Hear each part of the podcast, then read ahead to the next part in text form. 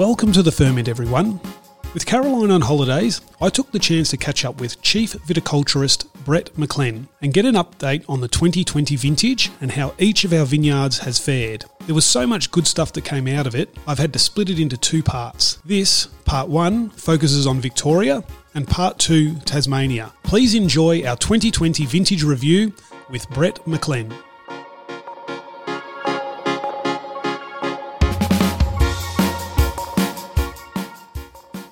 Welcome to the Ferment, everyone. Just a quick heads up I'm flying solo today as my trusted colleague Caroline is on leave. But as they say, the show must go on. I thought that given I'm on my lonesome, we might take a different tact and instead of an in depth interview with one of our colleagues at Brown Family Wine Group, we might get a vintage update, vineyard to vineyard, across Victoria and Tasmania. And who better to guide us through this than our very own chief viticulturist, Brett McClen? Brett, how are you, buddy? very well, thank you, Harry. nice to be joining you here uh, on this bit of a drizzly day. What do you call this? Studio 54 or something? Studio, we... Studio 54. No, we're, we're not allowed to go there, apparently. Okay. Not, on, not on work hours. Okay. Uh, Studio 1, Studio 1. Studio 1. Very privileged to be in Studio 1. Yeah. Good to be here, mate. No, absolutely fantastic to get in front of you. A heads up for our listeners, we will definitely have an interview with you down the track, but I don't want to take you know, the fun of an interview off uh, Caroline, myself being there to interview. We will have Brett back for a full interview uh, later on in the, in the sessions. Oh, geez, there's a treat. Yeah, yeah, yeah. we're, we're everyone is looking forward to it, I'm sure. Firstly, um, just a couple of questions. How long have you worked for Brown Family Wine Group? Uh, 12 years now, all of a sudden. Yeah. Getting younger every day. Yeah. So yeah just becoming part of the furniture, I'd say. Yeah, yes. and uh, always in the same role. Yes. And what's been the biggest change since you started? Oh, I'd have to say the acquisition of the Tassie vineyards for me personally. Um, that expansion down into Tasmania in such a large way. Um, Clocked up a few extra frequent flyer miles. Yeah, yeah. yeah. um, you don't get too many of them flying um, Jetstar, but yeah, um, I think not only the vineyards, the scale, the uh, the cool climate viticulture, but also a whole new team that had previously worked in another business and integrating, you know, not only people into our sort of culture, but also systems and processes and rolling them out down there. So that was quite a big period of change, um, but it's been a terrific one for us. I did a trip down to Tassie about probably two years ago, three years ago, and the the person in the um, hire car company uh, knew your name and yeah, yeah. And, so you, have yeah. got a good a repu- or reputation precedes uh, right, right, okay, yeah, that's always a worry, isn't it? Yeah, yeah. Uh, yeah. I think she was a bit nervous that my car wasn't sitting there ready to go with the keys in it. Uh, so she ought to have been. Yeah, yeah, that's right. And just uh, um, prior to working with us, where were you there? Uh, I was up in Rutherglen for uh, four or five years looking after a group of vineyards up there. It was one of those sort of now infamous managed investment schemes. Yeah, but that was that was really good. Um, prior to that, I was um, after graduating out of uni, I was in Mildura working in uh, wine grapes, but also in tree crops like citrus, almonds, avocados, that sort of thing. Um, really sort of large scale stuff. So yeah, it's been a. I, I'd never sort of intended to go straight into wine grapes, but it's I'm very for, it's been fortuitous that it's worked out that way because it's been a a very rewarding vocation. Yeah, awesome, awesome. Well, thanks for that, Brett. So let's get stuck into vintage. Um, I thought we might go from our oldest vineyard to our youngest. So just a reminder for our listeners, we're recording this on the 4th of March, so all information is up to date to that time. And uh, so we'll kick off with Milawa, uh, established in 1885. The vineyard's 155 metres above sea level and pretty flat. Uh, we don't have too many uh, rises and uh, hills or anything here. Flat, uh, flat vineyard. In fact, I remember reading. I think it was in Not a Bad Drop that Milawa has some sort of loose Aboriginal meanings to the word flatland. 60 hectare vineyard of Riesling, Prosecco, Dolcetto, Shiraz, Cabernet, Mondeuse, and Graciano. So, Brett, let's get a bit of an overview of the growing season for Milawa. Yeah, well, um, look, up until I guess just before Christmas, probably the the overriding theme was uh, it had been dry. Uh, we've really only had about probably less than half of the typical growing season rainfall, uh, you know, from the records that have been taken by the Brown family back over 100 years. It had been a fairly cool start to the year, cool and windy, and that uh, probably our, our bunch size and our fruit set isn't quite as strong as it can be because of those conditions throughout. Um, then it all took a bit of a turn um, with the um, you know, the bushfires and, and, and all of the uh, the problems that they've caused for the you know really broadly right across the nation. Um, but certainly the smoke from those has been um, the the predominant theme thereon, um, and that's been a really major challenge. Um, so there's been an awful lot of um, testing of grapes and all of those things um, since that point. So since kind of early January when we really were incurring all that. So so prior to smoke, yeah, cool season. In the second half of December, things really, you know, we had about five days over 40, I think, in the second half of December, and that really got things moving because it was a little bit slow prior to that. And then January was above average. February was pretty was above average also, even though the second half of February was a little bit more moderate. So that's brought things on um, pretty well. But yeah, beyond all that, we've just been trying to sort our way through um, through the challenges that smoke have provided for us. Um, talking to the winemakers, they're um, quite optimistic actually, given that there is some some positive results with the smoke, but they're actually not um, seeing a lot of that flavour come out in the wines. Um, I, am not sure if they're just talking generally or whether that's about Milawa itself, but um, yeah, it'll be interesting to see how that sort of pans out across the next two or three months. Yeah, it will, and that's one of the good things that the smoke is certainly limited to northeast Victoria. Yep. we haven't seen anything in the Yarra Valley or Heathcote or, or the Murray Valley for that matter. Yep. Um, and we do source grapes, as, as you know, from a wide range of regions right across Victoria, um, as well as Tassie, obviously. But um, so the smoke's been confined to here. It's interesting when you say you're talking to the winemakers. That probably us as a business, uh, when we take into account 2007, 2009. I would say there's probably not another group of winemakers or expertise within a company within Australia or within the world for that matter that knows as much about handling smoke as what our team does. Yeah, not the most enviable position to no, be in. No, uh, by by necessity, unfortunately. But yeah. um, you know, there's a lot of there's, there's a number of winemakers on the team there who were here in 2007 dealing with the smoke from Banksdale and other vineyards that year. So there's been a hell of a lot of testing. Um, and we are going to reject some grapes, and unfortunately, some of the grapes here at Milawa. The we, we, we tested two ways. We tested we, we monitored the air quality and smoke composition leading up to vintage, and then since then we've been sending fruit away and wine samples away for analysis after ripening. And the distribution of smoke, I mean, some areas are worse than others. So areas, you know, poor Porepunkah, things like that were, were very bad.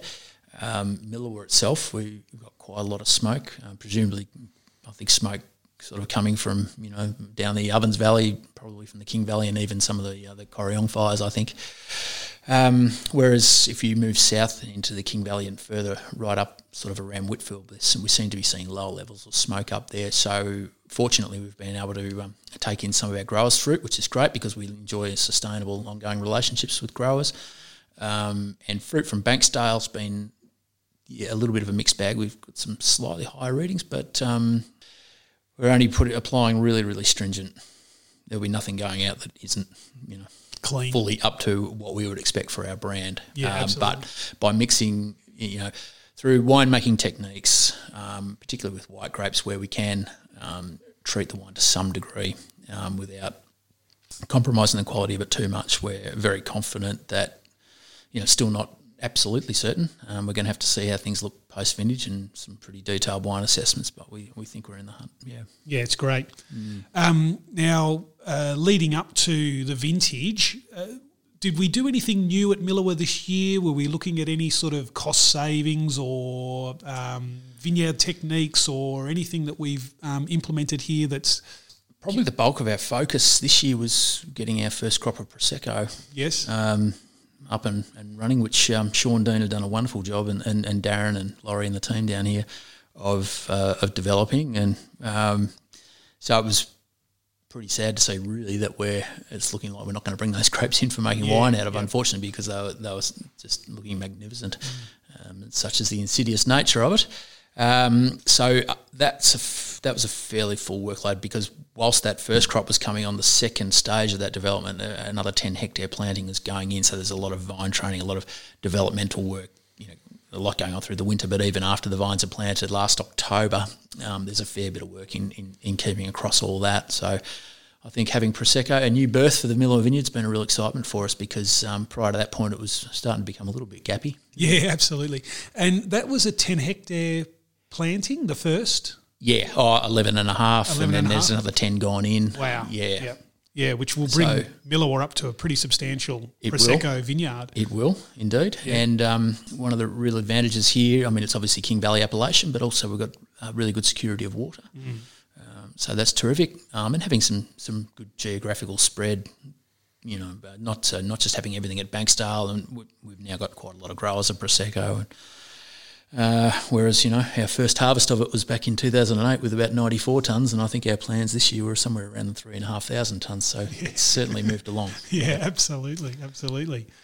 All right, we might lo- move along as well and uh, talk about Mystic Park, which was our um, second vineyard or second vineyard that we still have within the portfolio. So that was purchased in 1968, post the frost that hit us in uh, uh, 1967 frost. About 71 metres above sea level there, um, 245 hectares, which makes it our biggest vineyard. Yep. And uh, we've got some Cienna, Muscat of Alexandria for our Moscato and Zibibbo products, Orange Muscat, Crouchen, Dolcetto, Flora. And we've got some experimental uh, vines in as well. We do. Now, a notable absentee, and I'm hoping it's caught up in this experimental block, is uh, Nero d'Avola. Yes. Yep, yes. it's in there. It is. It's good. It good. is. Perfect. Yep. Perfect. Yep. So, how did that fare? Yeah, look, uh, dry is, Yeah. is the issue there. And we have seen a shortfall in water allocations. So we've, at this point in time, we've only got 59% of our water licence.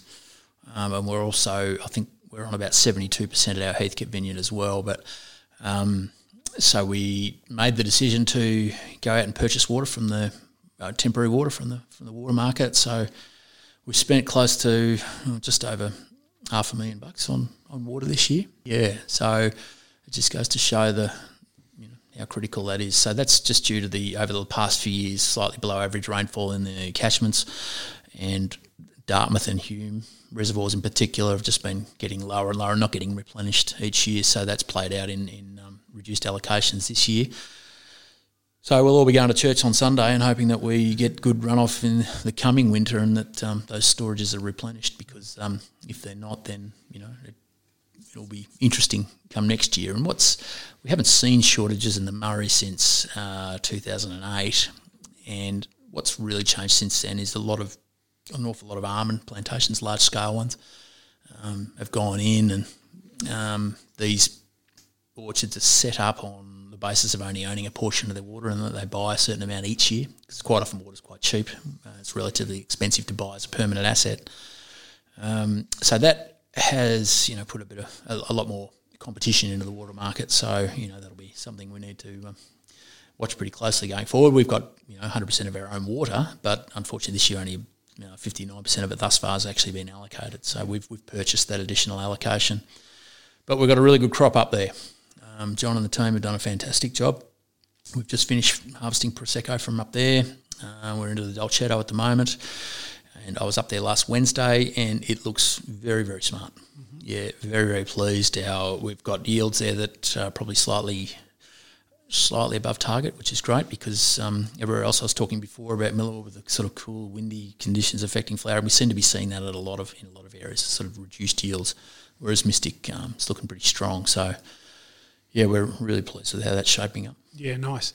And again, with the Mystic Park Vineyard, any sort of sustainability, um, environmental savings um, going on up there at the moment? We've been doing a little bit of um, satellite imagery and these sorts of things, and um, aircraft flying over, taking um, you know plant cell density images and things like that, so that we're focusing in on. Um, we're actually getting images of what the water status of the vines like, what the level of growth is like, and areas that we may need to consider applying under vine mulch and things like that. And uh, we've been focusing for quite some time on improving our water use efficiency there. So sort of not necessarily applying less water, but trying to maximise the amount of tonnes we grow per megalitre that we apply, and that's been improving for for quite a while. Um, so we're very pleased about that.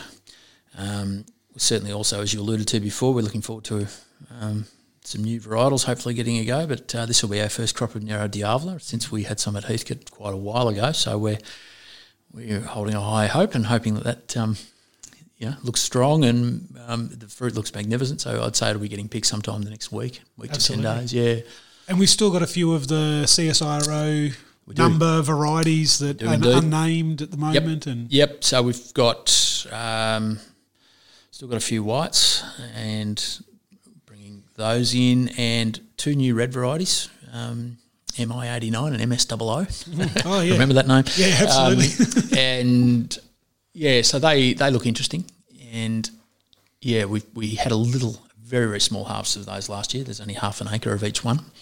Um, this year we'll have a little bit more for um, for Tom and uh, some of the others to play with in the winery, and it'll be interesting to see how they go. Who knows? There might be the next Cienna in amongst them, or the next.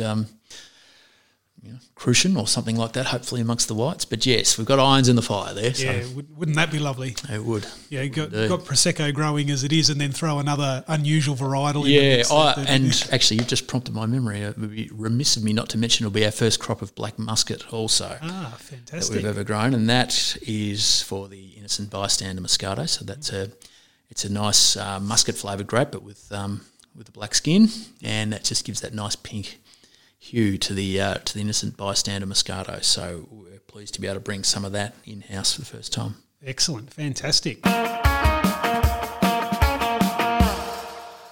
Are you looking for the one?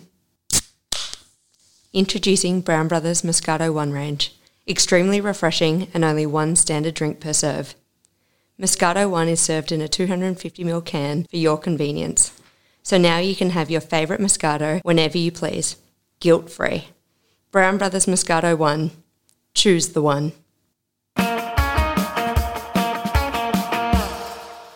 All right, let's move where we'll make our way back into the King Valley and up in the higher altitudes now to our Banksdale vineyard. You touched on it a little bit, but established Yeah. 1994, it's pretty much all of our external presentation around this vineyard is that it's 485 metres above sea level. Now, I'm having a guess that that's at the very top of the Banksdale vineyard. is. What would it be at the lowest point?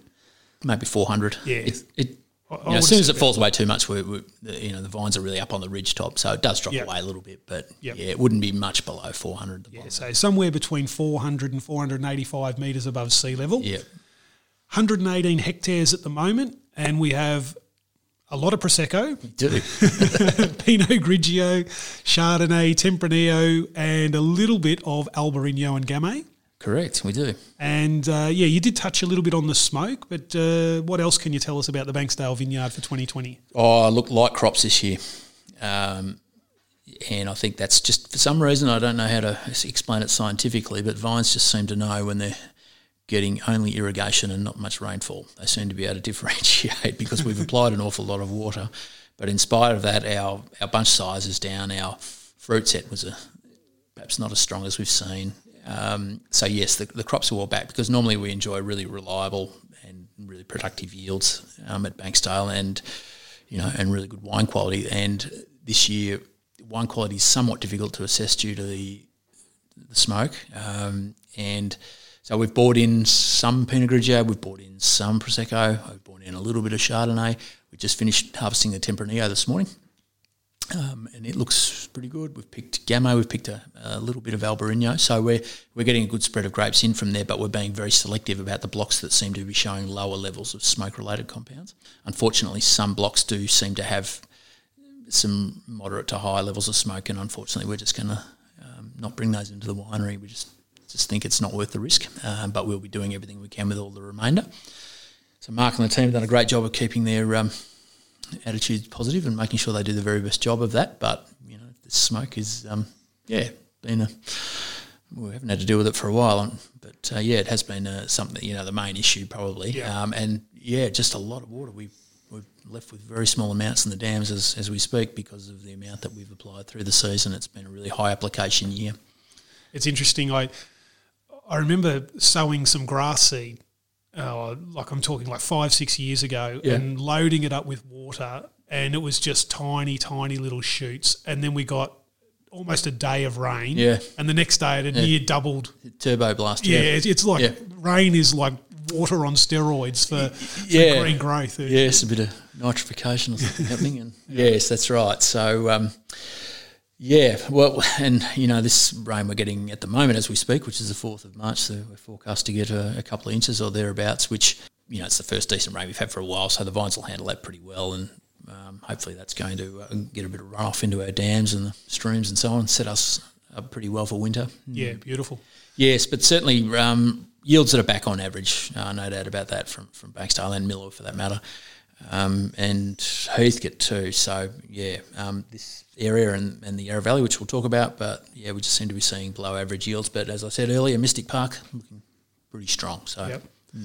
And Banksdale's a very vigorous site. What, Yep. what are we doing to manage that vigour uh, in the vineyard at the moment? There used to be different cover crops and things like that, or is that still? Yeah, well, when particularly when we had Cabernet Sauvignon, it was pretty hard to control. So we did have some sort of dwarf fescue plantings under vine that did slow them up a bit.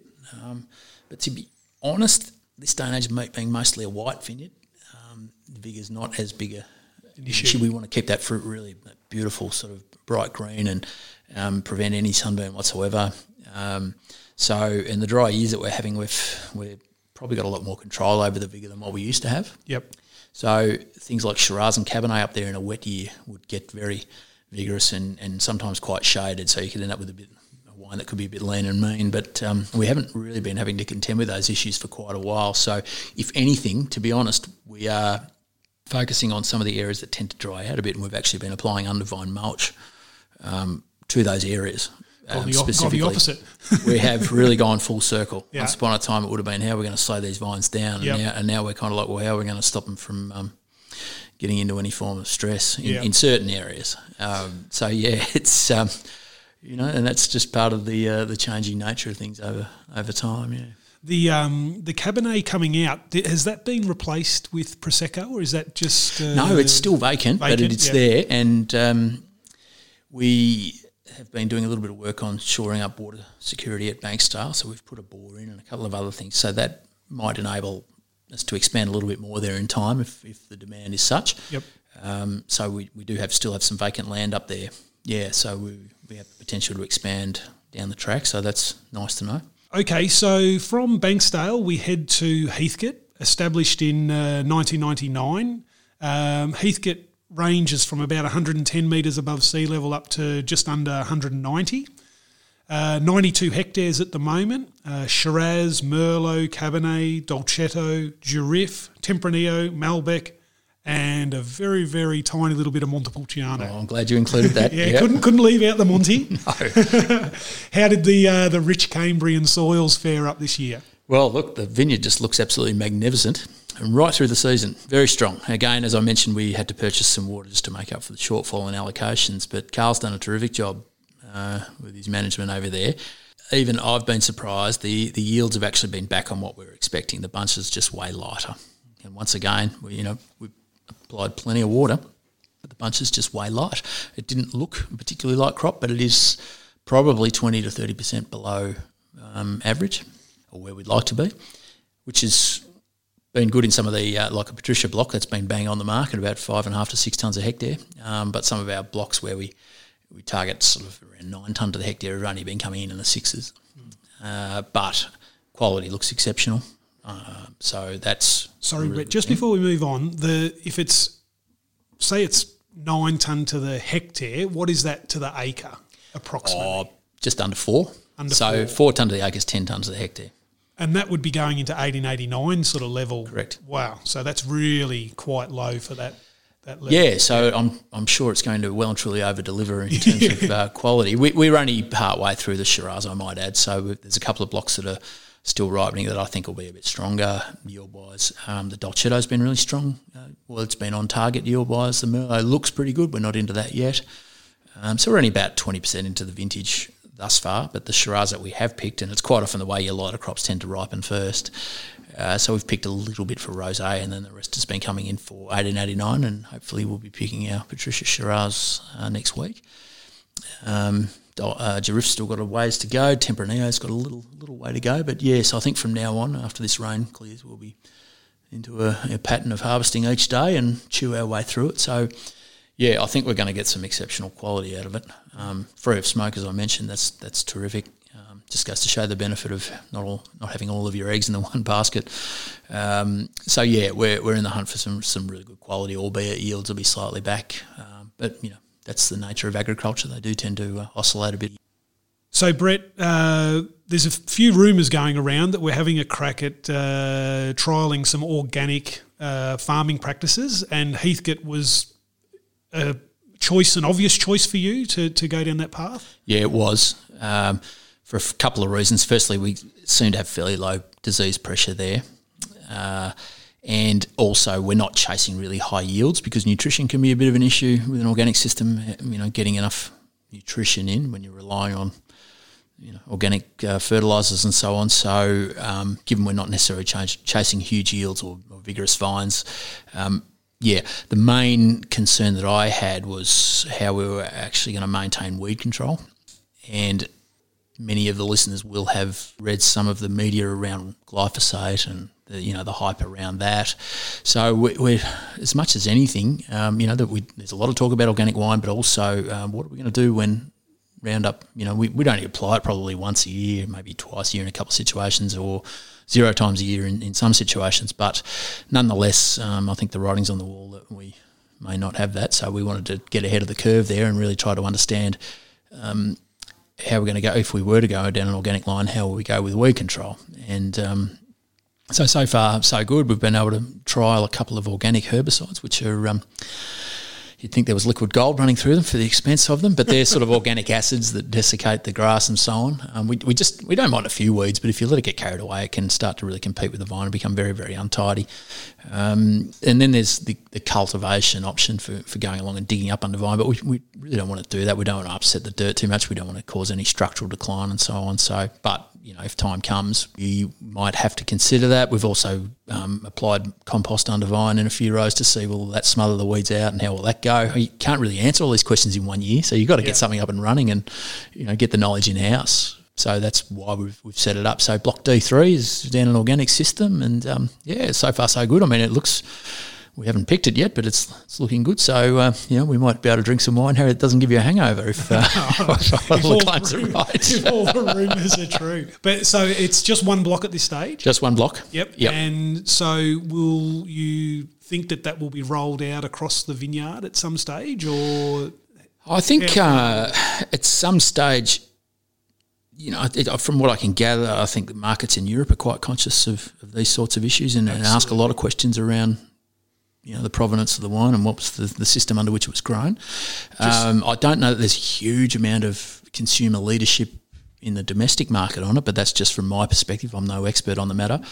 Um, so look, ultimately, I think if the customer demands it and uh, are prepared to pay the premium for it, then I would imagine we would. But for the time being, there's no really clear um, plan. But we just want to get that knowledge on board anyway, because you know the the vibe. there is a bit of that uh, going on, and I think it's becoming more and more topical. So we want to try and understand what's life like if we're trying to manage vineyards under an organic system. Yep. Mm. Yeah, certainly on my experience of travels overseas, the organic, biodynamic, sustainable, fair trade, all of those things, especially yes. in Scandinavia, yes, are absolutely paramount in terms of a consumer's conscious decision when they're making a choice in, in a product. And it might it's not wine exclusively. Yep. Um, a hotel that I stayed at, they had these sort of sustainability credits. So everything was weighed into the hotel and weighed out of the hotel. So if it was a bottle of wine that weighed, you know, just under kilogram going in, but then you've got whatever it is, 250 grams of glass going out, well, then you've got a problem. And right. so to offset that, they only had – um, organic or biodynamic wines on their list because they got better credits for that right. to hit this sustainability level. So certainly Scandinavia, it's huge. Um, UK's sort of moving a little bit quickly on it, but um, certainly we haven't seen the same take up here in Australia. Not from consumer point of view, certainly from the gatekeepers. Yeah, um, they're starting to ask the questions, but the uh, the consumers aren't really um, jumping on board as much as yeah. the gatekeepers. So, are, so you know that's yeah. the reason for doing it so that we've we've got that knowledge in house if and when that uh, that demand does come. So Yeah, beautiful. Yeah, and, and, and how long does accreditation take if you? oh, look, I think that takes about three years. So Three we're not years, yeah. necessarily going down an accreditation path at this point, but Yeah. we are running this block as though it is fully organic, um, and we plan to keep it that way. Um, and you know, there's no plans to kind of go, okay, well, next year we'll go back to normal. And I might just add that our normal is not, you know, it's not like there's a whole heap of highly synthetic type things going on. It wasn't really that big a change for us, to, to be honest. It'll be interesting to see how over the, a few seasons how, how we go maintaining the nutrition and, as I mentioned, the, uh, the undervine sward, um, how, we, how we go with that. that. They're the things that we really want to get a handle on. But the disease control, we, we haven't had to change too much. It's pretty much sulphur and copper based. We just had to change the formulation to an organically certified formulation, which I think it's just that these formulations happen to be certified. They're not all that different to what we use on everything else. it would be remiss of us not to mention the Yarra Valley, even though we don't have any vines there. So how did we fare down in the Yarra? Well. Yarra's one where we're ab- they're above average on rainfall, and to go down there now, uh, look, the crops look pretty light, but I think again that should augur really well for quality. So we, we've got enough grapes on paper um, to support the uh, the IB demand. Um, but yeah, there's just particularly when you get into some of the upper Yarra, they've got the signs of you know, having had a fair bit of rainfall, particularly since early January. They've had they've had quite a lot of rain down there. Um, some little lo- small outbreaks of downy mildew and things like that, but by and large, yeah, really strong, looking really good. So we're looking forward to that. But uh, they haven't been immune from the hen and chicken phenomena either.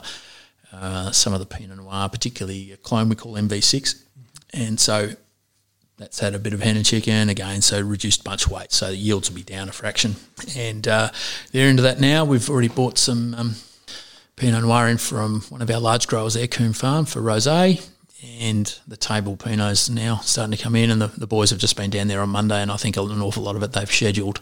So know, the next couple of weeks we'll see a pretty big hole in our Yarra Valley intake. So uh, that's a really good thing. Yeah, definitely. Yeah.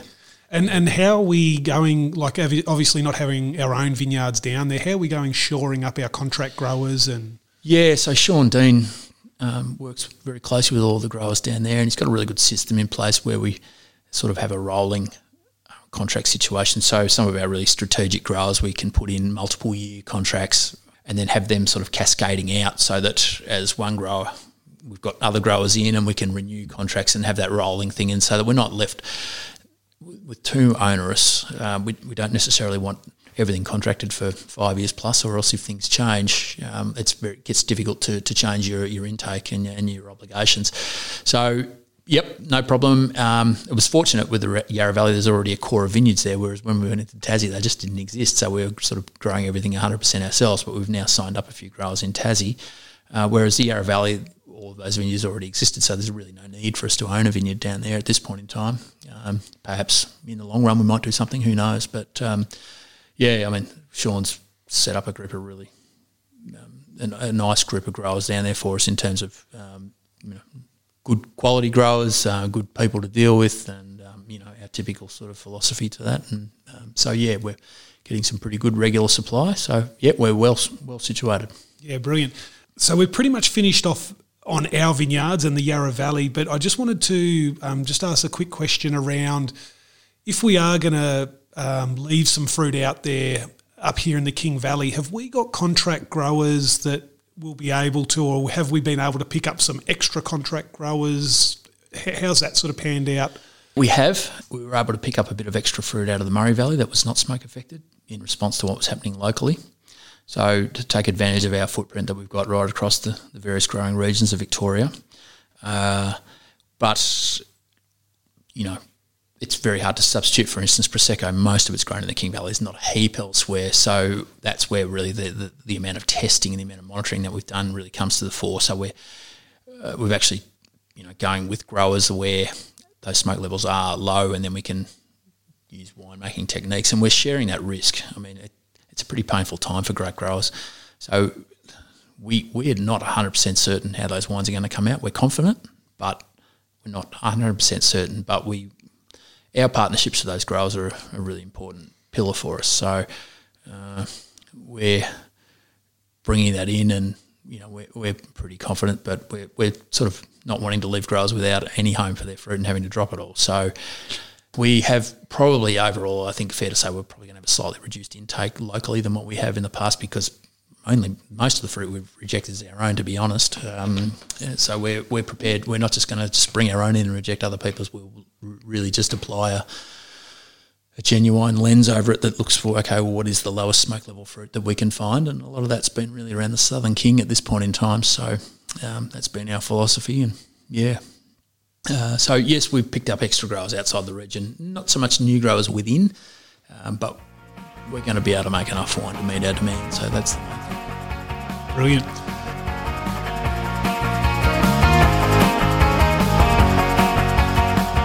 Thanks for listening to The Ferment, everyone. Some key takeouts from the 2020 vintage in Victoria. Cool flowering, causing hen and chicken. Very dry and hot December and January. Water was stretched, especially at Mystic Park and Heathcote. Yields are good at Mystic Park, but will most likely be down across our other vineyards. Some positive tests for smoke, but winemaking team confident of navigating this and producing high quality wines. So don't forget to email us if you've got any feedback, the ferment at brownfwg.com.au. Coming up in our next episode is part two of Brett McClen's take on the 2020 vintage, focusing on Tasmania. Thanks for listening to The Ferment, everyone. Stay safe out there, chase hard, and look out for each other.